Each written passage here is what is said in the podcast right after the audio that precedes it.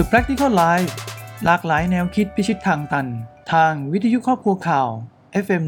106 สวัสดีครับ กลับมาพบกันอีกครั้งนะครับ กับรายการ The Practical Life นะครับ ทางช่องทางวิทยุครอบครัวข่าว FM 106 นะฮะ แล้วก็ก็ยังสามารถรับชมรับฟังนะครับ ทางช่องทางออนไลน์ได้นะครับที่ Facebook Fanpage วิทยุครอบครัวข่าวนะครับ FM สทร FM 106 เช่นเดียวกันนะฮะ ก็วันศุกร์สุดสัปดาห์นี้นะครับ กับผมดรรพีรัตน์ธัญวัฒน์พรกุลเดียวดรพีนะฮะเรามีเรื่องราวที่น่าสนใจที่หยิบยกมาพูดคุยกันเช่นเคยนะครับ ก็สำหรับสุขสุดสัปดาห์นี้นะฮะก็จะเป็นเรื่องของปัญหาอันหนึ่งที่เริ่มเกิดขึ้น เยอะมากขึ้นเรื่อยๆ นะครับ ในที่ทำงานเรื่องก็คือเรื่องของภาวะหมดไฟนะครับ หรือเราเรียกว่า burnout syndrome นั่นเองนะฮะ burnout นะครับ ไม่เรียบร้อยแล้วนะครับ ภาวะหมดไฟ เขาบอกว่ากำลังเป็นปัญหาใหญ่ที่เกิดขึ้นกับเหล่าคนทำงานนะครับไอ้ปัญหาเหล่านี้เนี่ยทำไมถึงได้มีการพูดถึงกันมากขึ้นในปัจจุบันนะครับ แล้วมันเกิดจากอะไรที่มาที่ไปสาเหตุเป็นยังไงนะครับ ถ้าเราบอกกันในเรื่องของอาการเบิร์นเอาท์หรือภาวะหมดไฟเนี่ย มันต้องมองที่ตัวบุคคลก่อนนะครับ ก็คือว่าตัวพนักงานเองก่อน ก็เขาบอกว่าปัญหาส่วนใหญ่เนี่ยปัญหาส่วนใหญ่ก็จะมาจากความเครียดเรื้อรังนะครับ มันมีระดับความเครียดหลายระดับนะครับ ถ้าคนส่วนใหญ่ทั่ว ๆ ไปเนี่ยเขามีความเครียดในการทำงานเนี่ยมันเป็นเรื่องปกติ ถ้าเกิดสามารถบริหารจัดการความเครียดนั้นได้เนี่ย มันก็ไม่มีผลกระทบมากนะครับ แต่ก็มีหลายคนนะครับที่เขาไม่สามารถบริหารจัดการความเครียดได้ได้ดีนะครับ เพราะเครียดแล้วมันเก็บไว้ หรือว่าเครียดแล้วระบายออกไปได้ไม่หมด มันก็จะเกิดอาการเครียดเรื้อรังเกิดขึ้นนะฮะเกิดการเหนื่อยล้าทางอารมณ์นะครับ รู้สึกว่าตัวเองหมดพลัง เอาง่าย ๆนะครับ ยกตัวอย่างความเครียดง่าย ๆ เราทำงานในแต่ละวันเนี่ย ปริมาณงานที่มากขึ้น เป็นช่วงๆก็สร้างความเครียดให้กับเราได้แล้ว เช่นเดียวกัน งานที่ถูกได้ที่ถูกมอบหมายมาจากเจ้านาย เป็นงานที่ยาก งานที่ดูเหมือนเขาเขาใช้คำว่าท้าทาย แต่สำหรับเราเนี่ย ทัศนคติเราอาจจะมองว่ามันยาก เราไม่น่าจะทำได้ แต่ถูกบังคับให้ต้องทำมันก็เครียดใช่ไหมครับ แล้วไอ้พวกเหล่านี้แหละ ถ้าเราเจอบ่อยๆ เจอความกดดันในที่ทำงาน เจอความกดดันจากปริมาณของงานที่มากขึ้น เจอความกดดันมาจากความคาดหวังที่มากขึ้น ไม่ว่าจะเป็นของเจ้านายหรือคนรอบข้างก็ดี รวมๆกันไปแล้วเนี่ย มันสร้างความเครียด และ ถ้าเราไม่มีวิธีการบริหารจัดการความเครียดเหล่านี้ มันก็จะทำให้เกิดความเครียดสะสม และเรื้อรังอ่อนล้าทางอารมณ์ แล้วก็หมดพลัง ส่วนหนึ่งต้องยอมรับ มันมาจากทัศนคติของเราด้วยนะครับ ที่มีมุมมองต่อความเครียด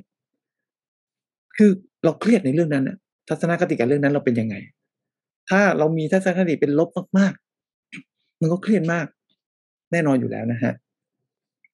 ผลกระทบนะครับ มันก็มากมาย สุขภาพ เครียดมันมีผลต่อสุขภาพร่างกายอยู่แล้วนะครับ performance ของงานนะฮะอ้าวแน่นอน เครียดปั๊บมันก็ไม่มีอารมณ์จะทำงานนะครับบางทีก็ทำไปเหมือนไร้วิญญาณ ก็มีผลกระทบกับงานอยู่ดีนะครับ งั้นช่วงต้นนี้นะครับ ถ้าได้ฟังอยู่ลองดูนะครับ ว่าเรามีอาการแบบนี้หรือยัง หรือใกล้เคียงที่จะเกิดอาการแบบนี้นะฮะครานี้มันกลายเป็นปัญหาใหญ่ในองค์กรแล้วแหละนะครับ องค์กรควรทำยังไงดีฮะบริษัทควรทำยังไงดี เพราะว่าพนักงานเนี่ยเเขาไม่สามารถบริหารจัดการความเครียด หรือดูแลตัวเองในเรื่องนี้ได้ทำไมผมต้องมาพูดเรื่ององค์กรว่าต้องช่วยดูแล อย่าลืมนะครับ องค์กรก็เป็นปัจจัยหนึ่งเป็นบทบาทอันนึงเลยนะ ที่ทำให้พนักงานของเราเนี่ย มีสุขภาพจิตดีก็ได้ หรือมีสุขภาพจิตเสียก็ได้นะครับนะฮะทำงานที่บ้านบางคนบอกเอ้ยไม่น่าจะมีปัญหาหรอกเรื่องเบิร์นเอาไม่จริงครับ มันมีการพิสูจน์มาหมดแล้วนะฮะองค์กรก็อย่ามองแค่ในมุมของตัวเองนะ ว่าให้พนักงานทำงานที่บ้านแล้วเนี่ยเขาจะมีสุขภาพจิตดีมีชีวิตที่ดีขึ้นไม่จริงนะครับ การให้เขาทำงานที่บ้านหลายคนเนี่ยกลับกลายเป็นการสร้างปัญหาให้เขาเพิ่มขึ้นนะเพราะว่าที่บ้าน อาจจะไม่มี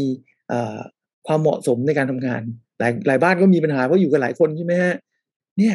ดังนั้นเรื่องเบิร์นเอาท์เนี่ยมันเกิดได้ทุกที่ทุกสถานการณ์ทุกที่ทำงานเลยนะครับ ผลกระทบมันมีความรุนแรงเนี่ย มากขึ้นเรื่อยๆ ถ้าเราเครียดคนหนึ่งคนรอบตัวเราจะเครียดตามเราไหมถูกต้องไหมฮะถ้าเราเครียดคนหนึ่งพนักงานที่ทำงานกับเรา สมมุติเราเป็นหัวหน้าก็เครียดกับเราไปด้วยนะ นะครับ เพื่อนร่วมงานก็เครียดกับเราอีก คนที่บ้านก็เครียดกับเราอีก มันกระทบมาก มันยิ่งทำให้บริษัทไม่น่าอยู่ สังคมไม่น่าอยู่นะแล้วก็ที่บ้านก็ไม่น่าอยู่ด้วยนะครับนี่ดังนั้นวันนี้ต้องมาหาทางออกกันแล้วกันนะฮะว่า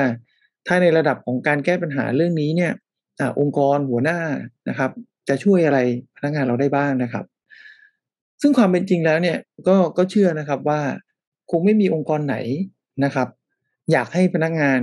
เกิดอาการหมดไฟหรอกนะฮะนะครับเขาก็อยากให้พนักงานมีความสุขในการทำงานทุกองค์กรนั่นแหละ แต่เพียงแต่ว่ามันก็อาจจะมีปัญหาในเรื่องของสภาพงานวิกฤตขององค์กรนะครับ มันก็ส่งผลให้เกิดความเครียดได้นะฮะจริงๆแล้วเนี่ยมันมีบทพิสูจน์มาเยอะนะครับว่า พนักงานถ้าเกิดว่าเขาเต็มที่กระตือรือร้นนะครับ กับการทำงานเนี่ย แน่นอนเขาจะสร้างผลลัพธ์ที่เป็นบวกให้กับบริษัทอยู่แล้วแหละนะครับ ซึ่งถ้าเปรียบเทียบกับพนักงานที่หมดไฟลองดูคนในที่ทำงานเราหรือแม้กระทั่งตัวเราอะช่วงที่เราป้อแป้ท้อแท้เนี่ย งานเนี่ย อาจจะเข็นทำไม่เสร็จนะฮะ แต่ถึงขนาดต้องเข็นนะ แต่เข็นมาแล้วเสร็จ แต่มันไม่ได้สำเร็จหรือมันไม่ได้มีคุณภาพนะครับ แล้วก็พบว่าคนที่มีอาการหมดไฟเนี่ย เห็นได้ชัดเจนก็คือว่า ประสิทธิภาพในการทำงานจะตกต่ำลงมากนะครับ แล้วก็เรื่องของอารมณ์โอเห็นชัดเจน แยกได้แยกออกเลยนะฮะดังนั้นเนี่ยถ้าองค์กรเนี่ยปล่อยให้พนักงานตัวเองหมดไฟขึ้นมาเรื่อยๆ เป็นจำนวนมากนะครับ เนี่ยมันจะมีปัญหาตามมาเยอะแยะไปหมดเลยนะครับนะฮะค่ารักษาพยาบาลนี่ยังไม่ได้พูดถึงนะบางบริษัทเขาออกให้นะครับ แต่ถ้าบางบริษัทไม่ได้ออกให้นี่คือตัวเราเองเนี่ย ถ้าเราเครียดมากไปเรื่อยๆเนี่ยสุขภาพร่างกายเราเนี่ยเราต้องจ่ายเองนะนะครับ ใครบ้างไม่เคยหมดไฟ มันมันต้องมีบ้างแหละ ทุกคนต้องเคยผ่านอาการหมดไฟมันกันมาบ้างอยู่แล้วนะครับ ไม่มากก็น้อย อันนี้ไม่ได้ไม่ได้หมายความว่า คนที่เขาทำงานที่เขารักจะไม่หมดไฟนะเขาก็มีบางทีทำงานที่ใช่ทำงานที่ชอบ มันก็มีเบื่อได้เหมือนกันนะครับ แต่มันก็ต้องหาทางกลับมาให้ได้เนาะนะฮะ คราวนี้มีบริษัทในต่างประเทศนะครับ บริษัทดีร้อยเนี่ย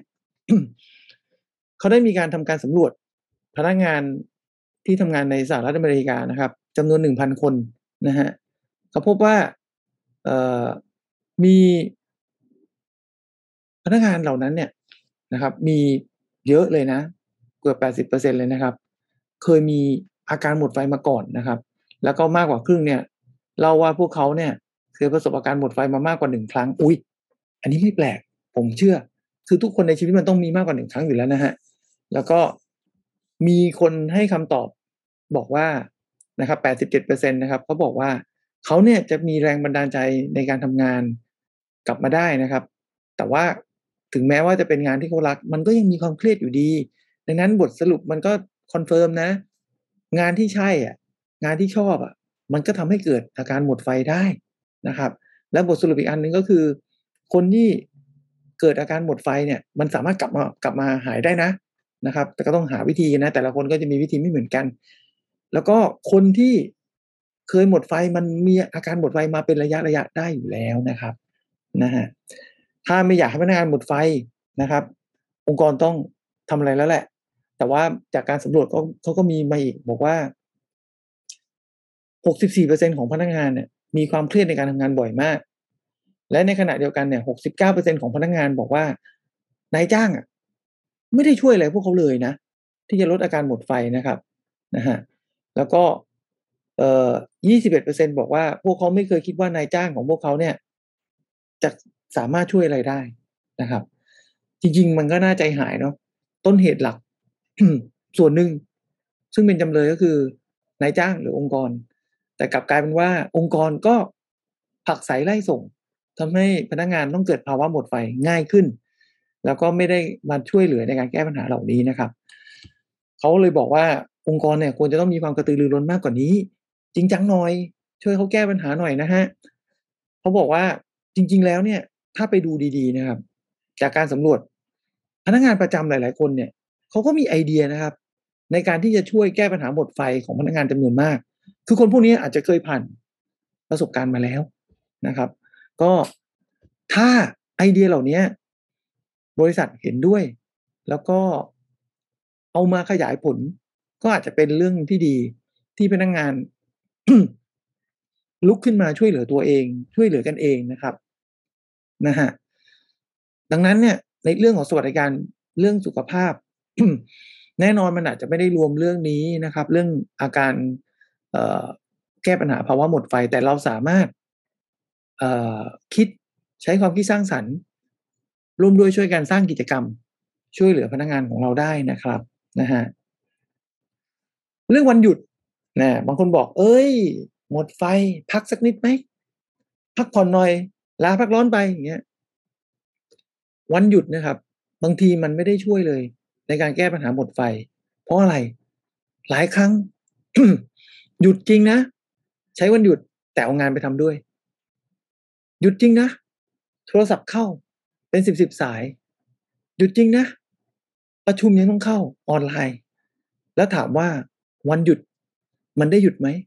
มันไม่ได้หยุดไงฮะนะครับ จริง ๆ แล้ววันหยุดเนี่ย มันควรจะต้องเป็นวันที่เขาเรียกว่า หยุดกิจกรรมกับการทำงานอย่างแท้จริงนะครับ โอเค ถ้ามันด่วน มันมีเรื่องด่วนบ้างจริง ๆ ก็ว่ากันไปนะ แต่หมายความว่า ถ้าต้องหยุดจริง ๆ เพื่อชาร์จแบตเตอรี่ชีวิต มันต้องหยุดจริง ๆ นะครับ แล้วก็กิจกรรมในวันหยุด ควรจะเป็นกิจกรรมที่ส่งเสริมสนับสนุนให้พลังใจ ให้เราสามารถกลับมาทำงานได้อีกนะนะครับ ไม่ใช่แค่ หยุดเฉยๆนอนอยู่บ้าน อยู่กับบรรยากาศเดิมๆแบบนี้ผมผมคิดว่า มันอาจจะไม่ได้ช่วยนะครับ ในเรื่องของการแก้ปัญหาในด้านของเรื่องของเบิร์นเอาท์นะฮะถ้าเกิดอยู่ห่างจากงานได้ ในช่วงวันหยุดแก้ได้แน่นอนนะครับนะฮะเออบางคนอันนี้เป็นเป็นปัญหาส่วนเชิงพฤติกรรมแล้วแล้วก็เป็นปัญหารายบุคคลก็คือ ประเภทที่ว่าทุ่มเทกับงานมาก ทำงานหนักจนเคยชินนะครับ แล้วก็เวลา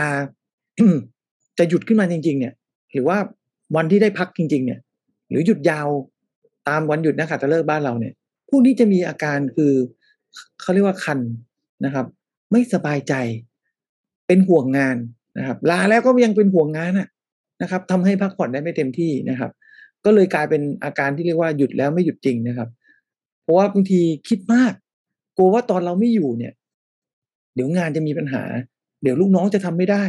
เดี๋ยวงานจะเกิดความบกพร่องเกิดขึ้นนะครับ หรือว่าบางทีกลัวว่างานจะเสร็จไม่ทันอย่างเงี้ยนะครับกลัวไปหมดอะนะครับ ก็เลยกลายเป็นว่าหยุดไปแล้วก็ก็มีแต่ความทุกข์นะครับ ก็เนี่ยก็มันก็เป็นการซ้ำเติมเรื่องของอาการเบิร์นเอาท์อีกนะฮะ ก็กดดันตัวเองขนาดวันพักยังต้องกดดันตัวเองอีกนะครับอุ้ยในต่างประเทศนี่เขามีหลายประเทศหลายเขาดีนะครับ บางประเทศเขาก็ทำเป็นกฎหมายเลยนะ ว่าถ้าพนักงานลาหยุดห้ามส่งอีเมล ไปรบกวนเขาห้ามโทรศัพท์ไปรบกวนเขานะครับ อย่างที่บริษัทเยอรมันนะครับ บริษัทเดมเลอร์ผู้ผลิตรถยนต์ในเยอรมันเขาเปิดตัวแคมเปญนะครับ Mail on Holiday นะฮะ เป็นโปรแกรมที่ลบอีเมลที่เกี่ยวกับงานโดยอัตโนมัติ เมื่อมันถูกส่งมาในวันหยุดพักผ่อนของพนักงานทำให้พนักงานเนี่ย จะถูกตัดการเชื่อมต่อจากงานอย่างเต็มตัว โอ้โหโหดมาก นี่คือตัดเลย พอรู้แล้วไง ไม่โทรมาส่งเมลมาเดี๋ยวก็ต้องดูอีกใช่ไหมแต่แต่เดี๋ยวก่อน โปรแกรมนี้ไม่ได้หมายความว่า ส่งมาแล้วลบทิ้งไปเลยนะเขาหมายถึงว่าช่วงที่พนักงานลาหยุด ยกตัวอย่างถ้าเราลาหยุด เมลจะไม่เข้ามาหาเราเลย ที่เกี่ยวกับเรื่องงานนะครับ เพราะมันถูกลบโดยอัตโนมัตินะฮะแต่หลังจากนั้นเนี่ย ตอนที่กลับมาทำงานเนี่ยอีเมลก็จะแสดงให้เห็นนะครับ แต่ไม่ต้องเป็นห่วง เราลานานใช่ไหมแล้วลูกค้าติดต่อมาด่วน จะไม่มีคนรับเรื่องไม่ใช่ คนที่ลาเนี่ย ถ้ามีคนส่งเมลหาคนที่ลา ระบบอีเมลก็จะส่งหาเพื่อนร่วมงานที่รับเรื่องดูแล ในเรื่องของงานของเราในช่วงที่เราลาพักร้อนแทนเอออันนี้ผมว่าเวิร์กนะถือว่าหนึ่งเราลาไม่ต้องกังวล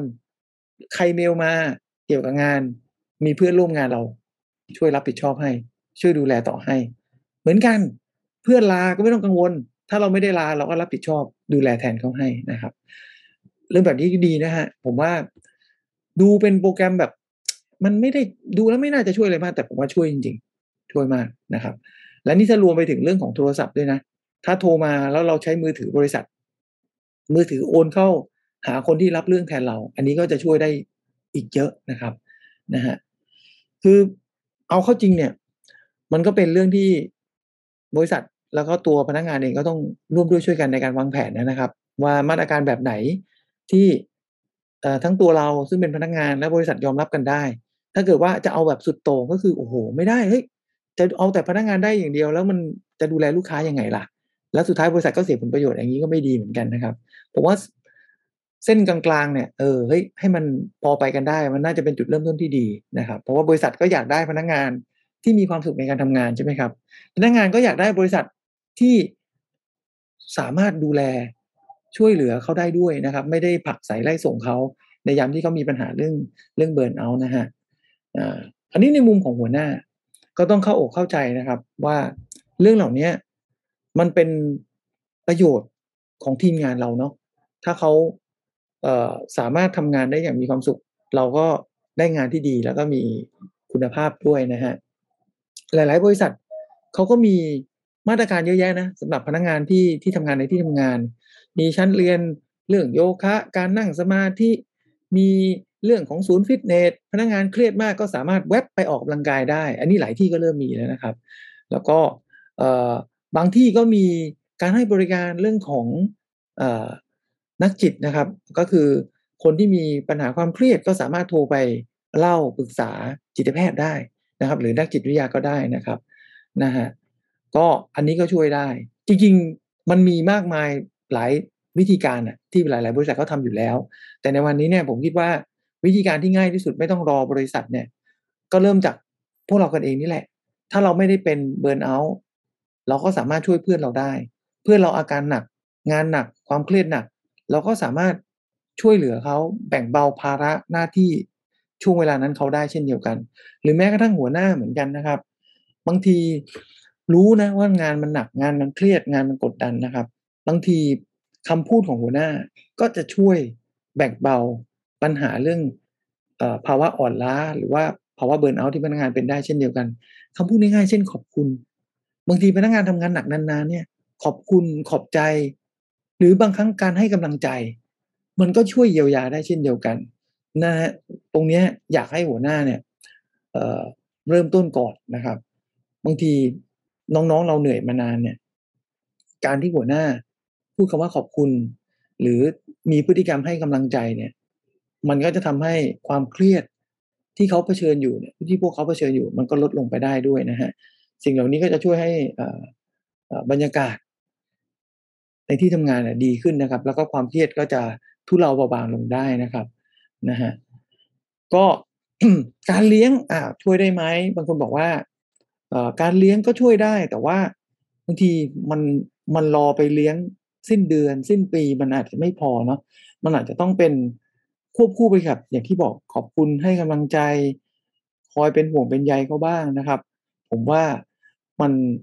มันต้องทำอะตอนเนี้ย เราเองยังมียังมีความเครียดได้ ถ้าเราเองดูแลตัวเองได้ดียังมีความเครียดได้แล้วน้องๆล่ะครับ ทีมงานเราล่ะครับเขาอาจจะดูแลตัวเองได้ไม่ดีขนาดเรา แล้วถ้าเขามีความเครียดซึ่งความเครียดนั้นก็ดันมาจากเราอีก เราเองก็ควรจะต้องช่วยเหลือเขาด้วยนะฮะนะครับอะ บทสรุปนะครับ พนักงานส่วนใหญ่เนี่ย รวมทั้งเราด้วยนะครับจริงๆมันทุกอาชีพแหละล้วนต้องเคยประสบปัญหาการหมดไฟมาทั้งนั้นนะฮะดังนั้นองค์กรหรือบริษัทก็สามารถช่วยพวกเขาเพื่อแก้ไข เพื่อแก้ไขอาการเหล่านี้ได้นะครับ ไม่ว่าจะเป็นในเรื่องของการส่งเสริมในเรื่องของนโยบายต่างๆ เรื่องการให้มีวันหยุดสำหรับพนักงงานแบบให้หยุดจริง ๆ นะ เหมือนที่เรายกตัวอย่างหยุดแล้วต้องหยุดจริงนะ ไม่ใช่หยุดแล้วให้เอาเขาไปเอางานไปทำด้วยนะครับ แล้วก็ส่งเสริมสร้างบรรยากาศเป็นการเติมพลังใจให้กัน อย่างที่บอกก็คือเช่น การพูดขอบคุณ การสอบถามความรู้สึกนะครับ การดูแลเอาใจใส่ให้เขารู้สึกว่า เออ เราเข้าใจเห็นอกเห็นใจกันนะฮะนะครับ แล้วก็เรื่องสุขภาพก็ต้องเข้ามาดูแลด้วย ถ้าอย่าไปเน้นเรื่องงานมากจนละเลยปัญหาสุขภาพของพนักงานนะครับ อันนี้อันนี้ก็ในมุมมองของหัวหน้านะ ในขณะเดียวกันตัวลูกน้องเองทำงานหนักเพื่อให้งานสำเร็จเป็นเรื่องดี แต่ว่าก็ต้องดูแลสุขภาพตัวเองด้วยนะครับ ถ้ามีการจัดกิจกรรม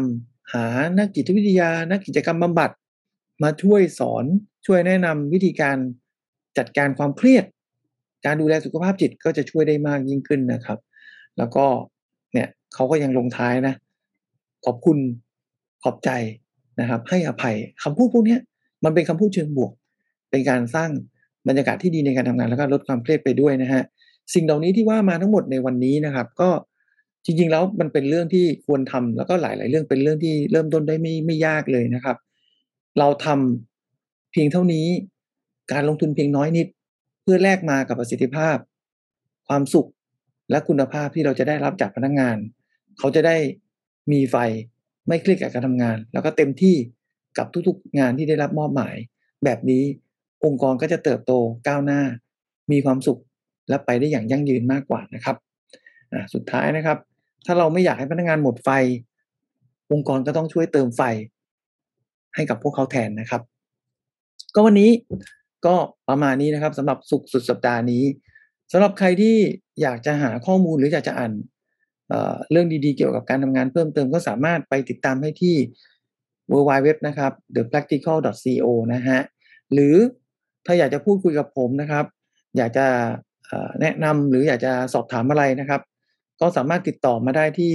Facebook Fanpage มนุษย์เงินเดือนพันใหม่นะครับ inbox มาได้เลยนะฮะนะครับสำหรับสุขสุดสัปดาห์นี้ก็ขอให้ทุกคนโชคดีนะครับ stay safe แล้วก็ stay healthy นะครับ แล้วก็ดูแลสุขภาพกายสุขภาพใจของเราให้ดีด้วยนะครับ พร้อมรับงานใหม่ๆ และโอกาสใหม่ๆ ที่จะมาถึงในวันสัปดาห์ถัดไปนะครับ แล้วก็วันนี้คุยเรื่องของ ภาวะหมดไฟแล้วนะครับ เสาร์อาทิตย์นี้ก็แบ่งเวลาคุณภาพ ให้กับตัวเองด้วย พักผ่อนทำในสิ่งที่อยากทำบ้างนะครับ ตัดสวิตช์เรื่องของการทำงานออกไปนะครับ ชีวิตเราจะดีขึ้นกว่าเดิมอีกเยอะ อย่าลืมนะครับ พักก็คือพักไม่ใช่พักเพื่อเอางานมาทำนะฮะสวัสดีครับ